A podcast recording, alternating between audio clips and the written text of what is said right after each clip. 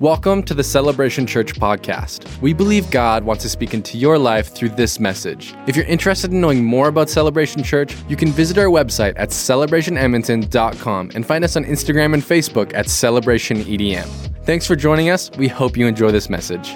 What if God left us to function according to how we feel when we wake up in the morning? Just think about that. What if God's disposition towards your life was, well, you know, you you be you. You know, you've heard that one before. It's like, I know some yous that shouldn't be you. They should try to be something different than you. What if God just sort of left it that way? You know, some days you, you, you, you're like, oh man, I just go back to bed. That's, today is a go back to bed day. Other days you're like, I know I'm supposed to be going to heaven, but I don't feel like it. I feel more like the other side of that. You know, but there's a, there's a bigger issue to all of this, which is this that people will not act in a way that is inconsistent with what they believe about themselves. You, you function out of what you believe about yourself. What you, what you really believe about you is determining how you are leading your life.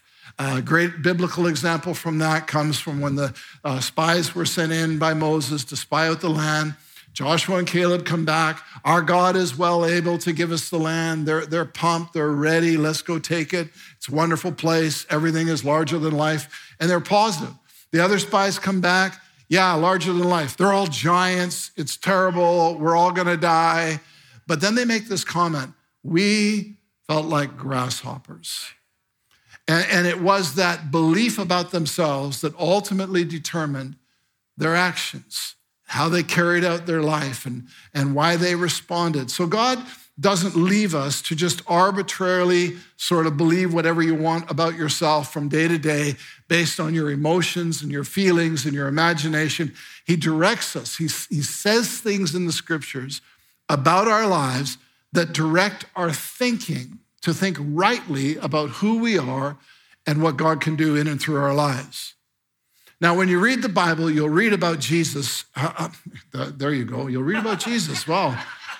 Something new. God said at church.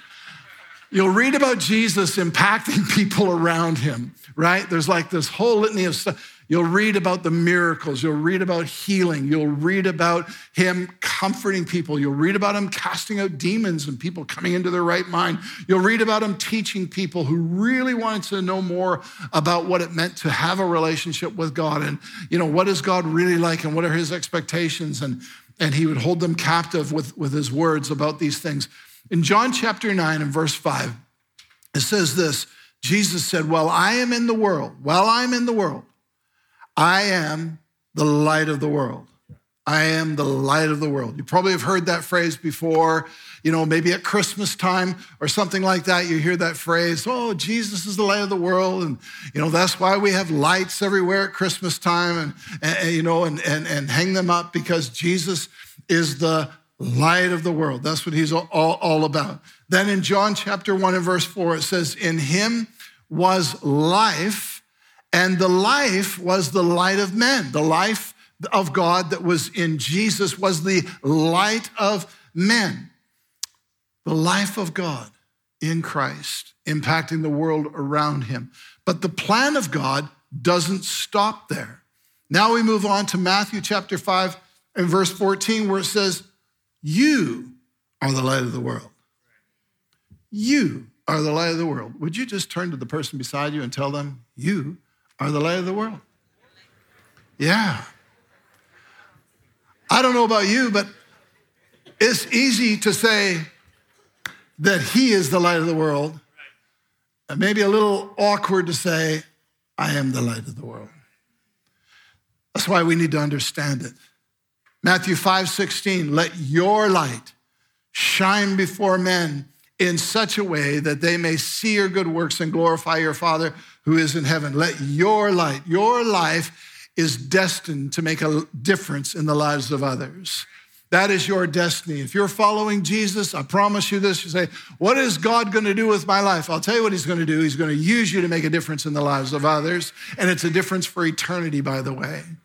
He says, Your light, your light is to shine before men your light. Notice that word your. So what is this light that he's talking about? Well, 1 John 5 11 tells us, and the testimony is this that God has given us eternal life, and this life is in his Son. He who has the Son has the life. He who does not have the Son does not have the life. See, God is not looking for Jesus to shine the light of the gospel anymore. what? That doesn't sound right. God is not looking for Jesus. He said, While I am on the earth, I am the light to the world. But then the scripture now says, You are the light of the world. He has placed the life of Christ in Christ's followers, and He is looking for us to be the ones that shine that light. He is looking for Jesus to shine through you and me, through our lives. Jesus was impacting and influencing others through his ministry, but now that opportunity and that responsibility lies with every Christ follower on the planet. God wants to shine the light of the gospel through you. He wants to use you. He wants Jesus represented through you. God still wants to change the world. He's just going to do it through Christ in you. Christ in you. That's why the first Christ followers, the early Christians that you'll read about in the book of Acts, prayed for things like boldness and for confidence and for God to fill their mouths with the right words when they spoke. They knew it was going to be from them that God was going to move. The first Christians got it right when they prayed these kinds of prayers. I call them as I go prayers. They didn't pray, should I go? No, that was not even a question on the table. Jesus had already commanded them to go. So they're not praying, well, Lord, should I go? Lord, do you want to use me? Lord, do you think I might have a, a, the gifting and the capacity to be able to actually share Jesus? They're not praying those kinds of prayers. Many times Christians struggle with these thoughts in their own mind, like, well, isn't that for people of a certain gifting or all these kinds of things? And really, it's just a barrier in your thinking. Instead, what they did is this they embraced the commission to go and to share and to reach out to others, and then prayed as I go prayers. Okay, Lord, I'm going, so this is what would be really good if you would do right now. And so here's one of them Acts chapter 4 and verse 29. Lord, consider their threats and enable your servants to speak your word with great boldness. Stretch out your hand to heal and perform signs and wonders through the name of your holy servant, Jesus. They're praying, and as I go pray, Lord, I'm about to speak. Would you give me the words? Lord, I'm about to pray for this person. Would you extend your hand for that miracle of healing that's meant to happen in their life? What they're saying is this is that God, you're going to move when we move. You got to catch that. God wants to move but He's looking for you to actually start this thing. God's going to move when you move. When we talk, you're going to speak through us, Lord. When, when we lay hands on the sick, your hand is extended to heal. When we share Jesus, your spirit is there to build faith and to convict and to convince. Matthew chapter 5 and verse 13 from the Message Bible says this Let me tell you why you are here. You're here to be salt, seasoning that brings out the God flavors of this earth. If you lose your saltiness, how will people taste godliness? You've lost your usefulness and will end up in the garbage. You can tell it's the message version of the Bible. but any rate, this is Jesus, though, talking to his disciples about how he wants to work with each individual believer, their destiny, and I just want to encourage you. Some, sometimes I think that people sort of downgrade that to being content with being in a church that wants to make a difference, whether they're personally doing it at all themselves. In other words, I, I, I like the idea that the gospel's preached. I like the idea that baptisms are happening, people are making decisions for Christ, hearts are being. I like the idea of that. So I can, I can be in a place, especially a larger church like this, I can be in this place where I get to, you know, participate by way of watching all of this happening. But, but I submit to you, don't downgrade your faith about that to being just a corporate experience when God wants to use you. God wants to work through you individually. God wants to work through you and the relationships that you're connected to. So, what does it take to live out being salt and light in the world? I've just got three little points here I'm going to talk to you about today that'll help us with this. Here's the first one be intentional to live on mission. Be intentional to live on mission. You know, there's a, a, notion sometimes that people have about the work of the Holy Spirit in their life where it's like, if the Holy Spirit moves me, that's when I'll take action. And I, I don't, I don't downplay that in the sense that, yes, that's a truth. There is a truth to that, that we can be in different situations of life, things maybe where we're praying about decisions or looking for God's leading in some things, and, and that will happen. That will experience, man, the Holy Spirit's put this on my heart. I just feel this is what I need to do, you know, and so we'll go ahead and we'll act on that and, and we'll, we'll be moved by that. We'll do that. That is a truth. However, when it comes to your ministry into the lives of people around you, it doesn't work that way. It can, but most of the time, it is according to your will to embrace obedience to God's word. And then as you act, you experience the Spirit of God happening in that moment. In other words, if we were to take on the earlier position I just talked about, that's like having your child tell, tell you, Yeah, you told me to clean the room, and I'll do it as soon as I feel moved to do it. yeah, never. Exactly, exactly. They just they just never feel led. There's just no never feel led. But you know, it's not about that. It's about, hey, you just need to follow the word. Listen, God always honors when we act on his word. It's just the way it is. If you're a person who's thinking, well, I need to feel moved by the Spirit to do everything I'm going to do in my Christian life, you're going to live a very narrow, limited Christian life. I'm just going to tell you that. You've got to be able to take the Word of God in your heart and respond to the Word of God. I'm not waiting to feel like I should share with somebody. I'm not waiting to feel like I should obey God in regards to holiness. You know, I don't know if I feel like, you know, just being committed to one wife. See how that flies.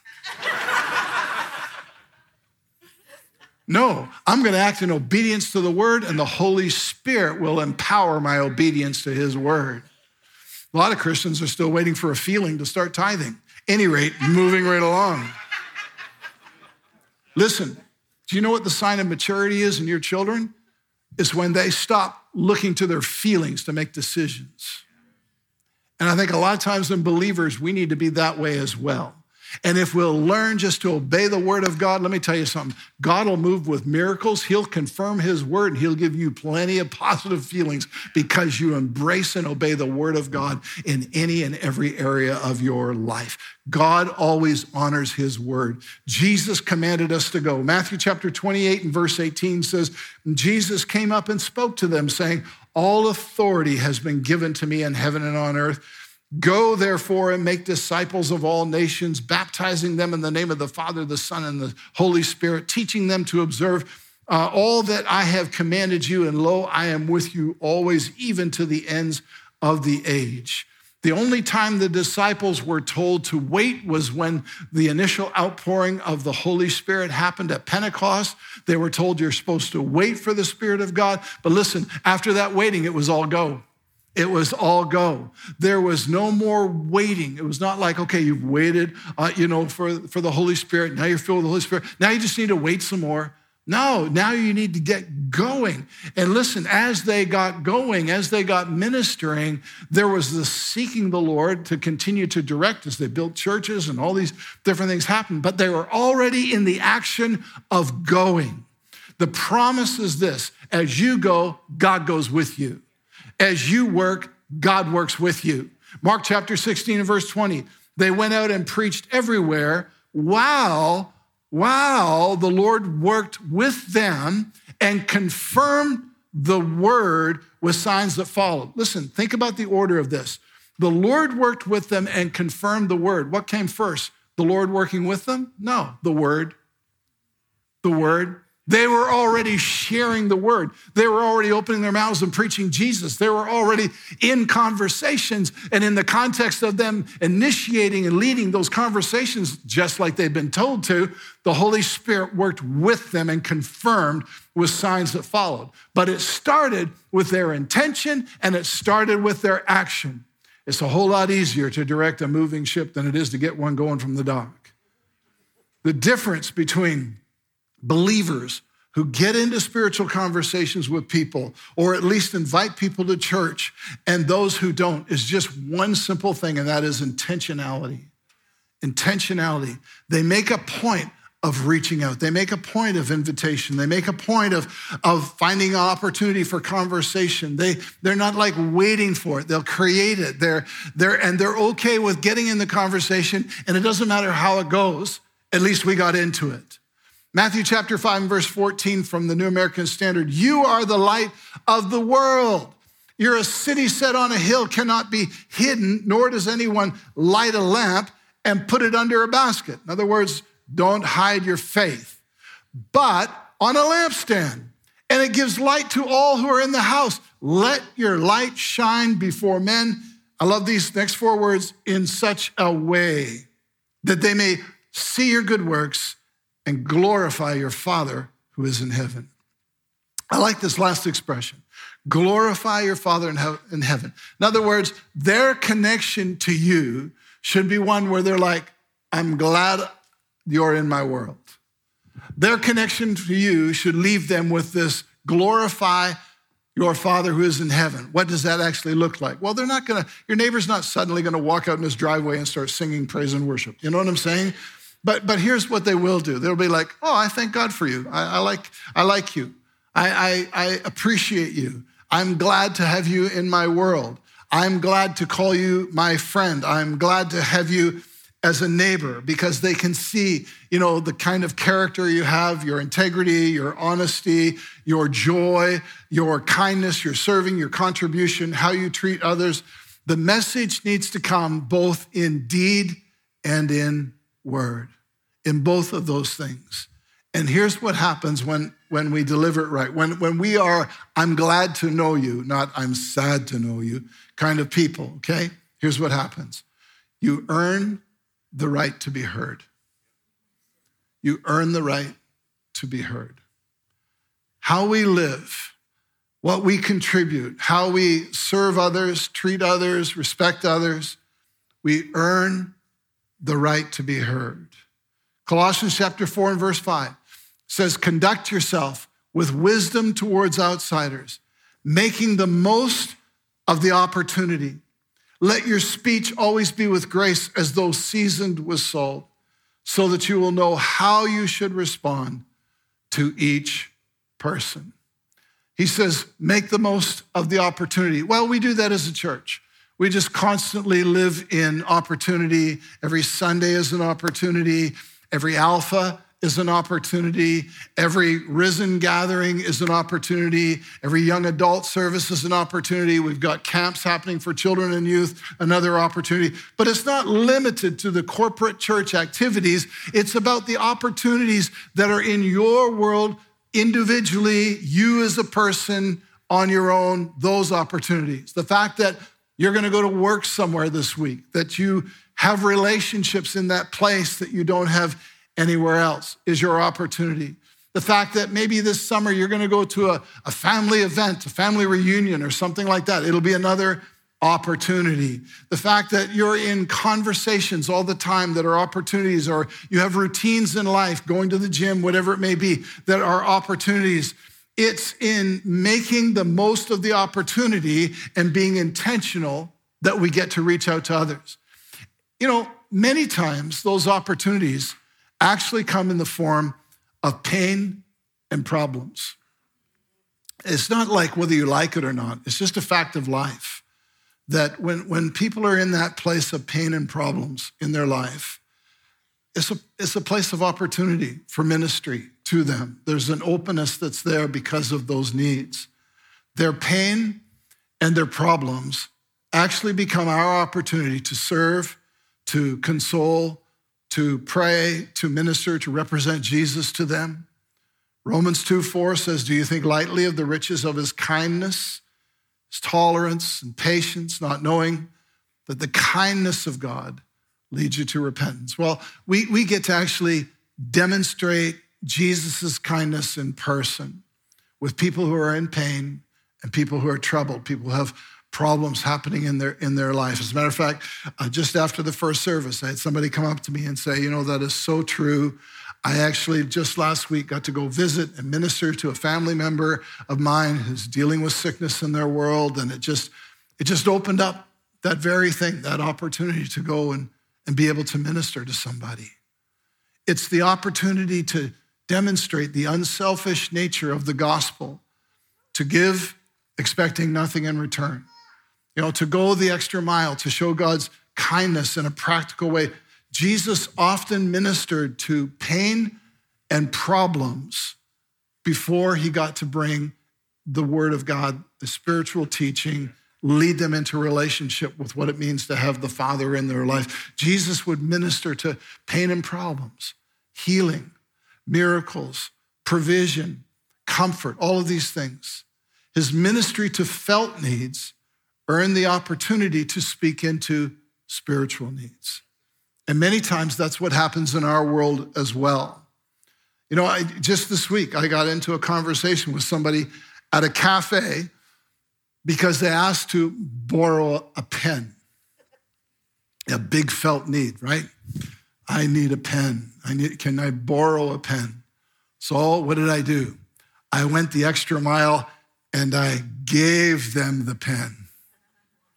Aren't you impressed? I gave them the pen. But here's the deal such a simple thing. Somebody needed a pen, asked for a pen.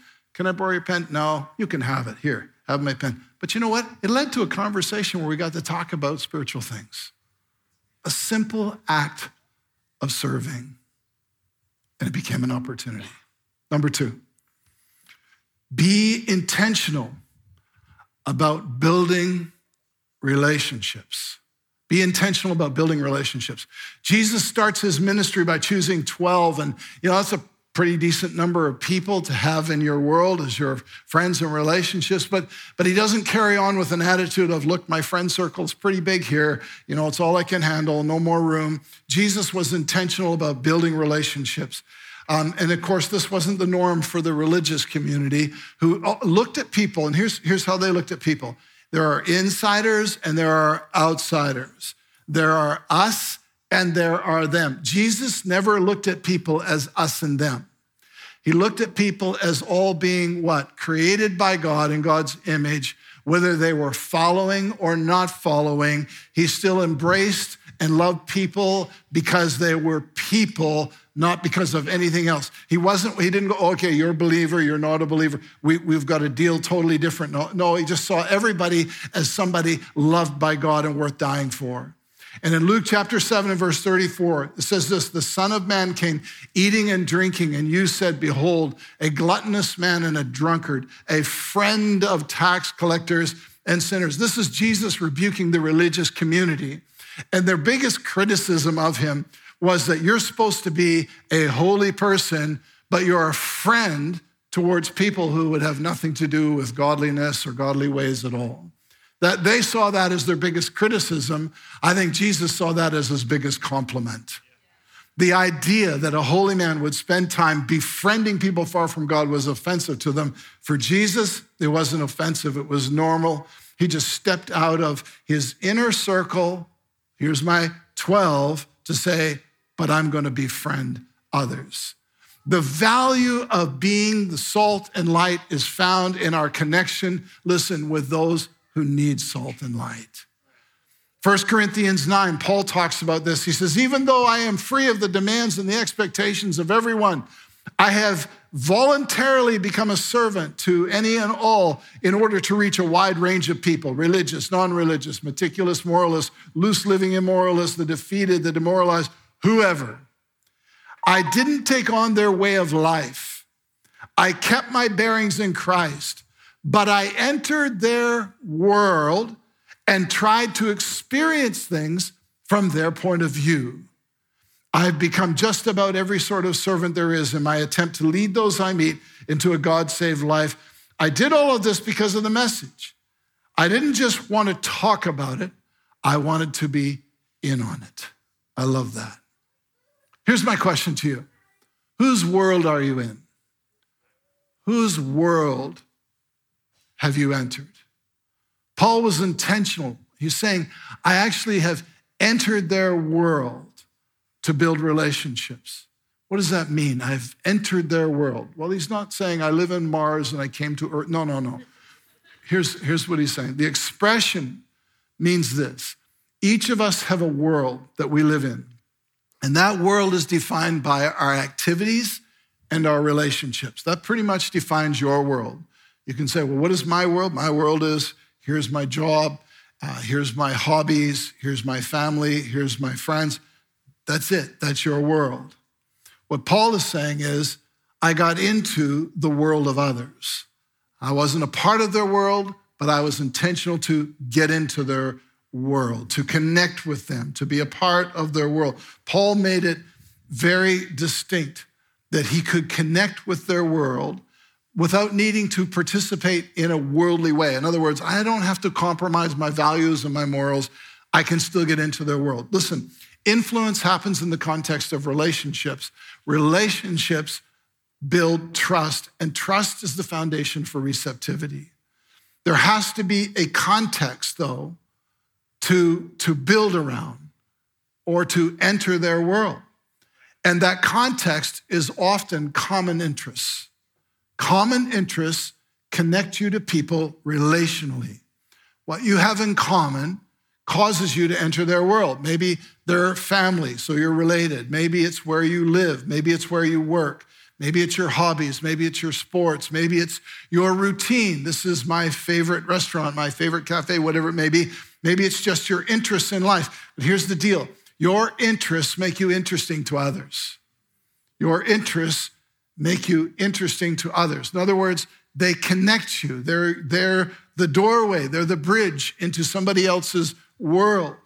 Not only do they connect you, but they actually promote you.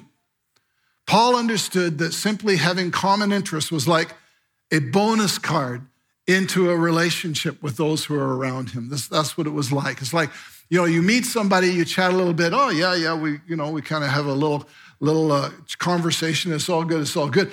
But then as soon as they find out that you have an interest that they have an interest in, how many you know something? It's like you got a bonus card. Take four more steps forward. You know how you play those games, pull the card. Hey, I got four more steps. That's what happens relationally with common interests. You just go up four more steps in the ladder of relationship and connectivity. That's how you enter their world. Number three, Embrace God confidence over self confidence. Embrace God confidence over self confidence. The importance of confidence is this is when you're confident, it moves people. The Bible says that the gospel was preached with full conviction, full conviction. And when you have confidence, you'll speak up. And when you speak with confidence, you're heard. Confidence comes from the promises about the Holy Spirit. I want to give you just a, a, a, few of those. John chapter 16 and verse 8 says this When he comes, he will convince the world of its sin and of God's righteousness and of the coming judgment. It's the Holy Spirit doing the convicting. Matthew 10 19. But when they hand you over, do not worry about how or what you are to say. So many believers are like, oh, if I got in a conversation, I wouldn't know what to say. Well, here's your answer in this Bible verse don't worry about what to say. Don't worry about it. Why? For it will be given to you in that hour what you are to say. In other words, you're just supposed to open your mouth, God will fill it. He'll show you what to say. John 6 44, no one can come to me unless what? The Father who sent me draws him, and I'll raise him up on the last day. Listen, it's about putting your confidence not in you, but in what the promises are about the Holy Spirit. Confidence increases when I take my thoughts off myself and put them on the promises of God. I, am not doing this. I'm not reaching out. I'm not obeying Jesus and all the rest of it with some kind of self confidence. I'm putting my confidence totally in the promises of God. God, you said that when I would act, you would come through, miracles would happen, lives would be changed, and, and, and we'll see all of that happen as long as my confidence is in you. Confidence comes through prayer. Ephesians 6:19 says, "Pray on my behalf," Paul says, "that utterance may be given to me in the opening of my mouth." Here it is again. Paul's saying, "I'm going to open my mouth. Would you pray that God would give me the words to make known with boldness the mystery of the gospel?" He's praying for confidence. He's praying for boldness. Their intimidation was the government, was death, was all persecution. Our intimidation, frankly, is mostly in our head. Have confidence finally in the message of the gospel. Romans 1 16 through 17. For I am not ashamed of the gospel, for it is the power of God for salvation to everyone who believes, to the Jew first, also the Greek. For in it the righteousness of God is revealed from faith to faith, what is written, but the righteous man shall live by faith. He says, I'm not ashamed of the gospel because it's the power of God. Here's the, here's the amazing thing about the gospel is this. Unlike anything else, the gospel has the power to change hearts and give somebody an absolute new beginning, or as the Bible calls it, a born again experience. That's the power of the gospel. It's not your power, it's not your convincing. It is the power of the message of Jesus brought to somebody that it has the capacity. And here's the beautiful thing, too. As you preach the as you share Jesus, the Bible says that faith comes from hearing and hearing by the word of God. You, just your sharing of Jesus is enough to lift their faith to open their heart to the gospel that will change their lives forever. There is nothing in the world like it. There is nothing in the planet. No religion is even close to this. All they are is a list of rules. Try to follow all those rules. You're still the same old person. You're just trying to live in a different world. There's no government that does all of this. They change rules, but they never change hearts. You can change rules all you want. If the hearts don't change, people find out how to break the rule. It's just the way it is. But the gospel is the power of God to change your life. Could you stand with me as we take time to pray? Father, I just thank you for the power of the gospel. Lord, for many of us in this room, we are a demonstration. Our very life is a demonstration of the power of the gospel that we heard about Jesus and we believe that we received Jesus and our lives were changed forever. And now, Lord, we are totally surrendered to following you and motivated to serve you. Lord, I pray as the early church prayed, I pray for boldness for everyone who is here. I pray, Lord, that we would realize and walk through the opportunities around us. I pray that we would enter into worlds, people's worlds around us, just as Paul did, and realize this is my opportunity to serve this person in the ministry of the gospel. Jesus, I pray that our lives would, would demonstrate something that people would give glory to God for, that they would say, I am glad to have you in my world. And Lord, may, may we just continue to be a testimony, to be a witness, and to make a difference in the lives of others with our heads bowed, I want to pray one more prayer because, you know, maybe you're here and someone brought you to church, you've been looking into Christianity for a while, whatever the case may be, or whether you're online and that's your story, but maybe you haven't begun your relationship with Jesus yet. So, how do I do that? Well, when we're at a place of faith, of, okay, I realize Christ died for the sins of the world and rose again. There is no other Savior, it is only in Jesus. Then the Bible says, now it's up to us. Remember, I talked about you take action, then God moves? Well, when it comes to the gospel, God's already moved. Jesus already died and paid for our sins and rose from the grave to give us eternal life. But now the ball's in our court to respond to that, to say yes to Jesus. And when you do, you begin a relationship with Him, and God begins to work in your life, and you begin to witness the truth of of the Holy Spirit working in your world. Why? Because you took the initiative to say yes to what God has already provided for you. And if you're here and you're that person who says, you know, I've not yet done that, I've not yet surrendered to Jesus, I've not yet said my yes to Him in my life, this is your opportunity to have a conversation with God in prayer. We're going to lead you in that, and we're going to pray with you in that. And this is your opportunity to begin to walk with God in your life. A brand new start, forgiven with eternal life. With our heads bowed, let's all pray this together. Lord Jesus, I thank you that you died on the cross, paying for the sins of the world, including my sin. And you rose again to give us a brand new life and eternal life. I ask you to forgive my past. I invite you into my life. I confess you as my Savior and the Lord of my life, and I'll follow you with all of my heart. Thank you for a new beginning. In Jesus' name, amen. Thanks for listening with us today. If you enjoyed it, check out more messages like this at celebrationedmonton.com or on the Celebration Church mobile app. If you'd like to partner with us financially, you can give on our website at celebrationedmonton.com. Come back next week to hear another great message.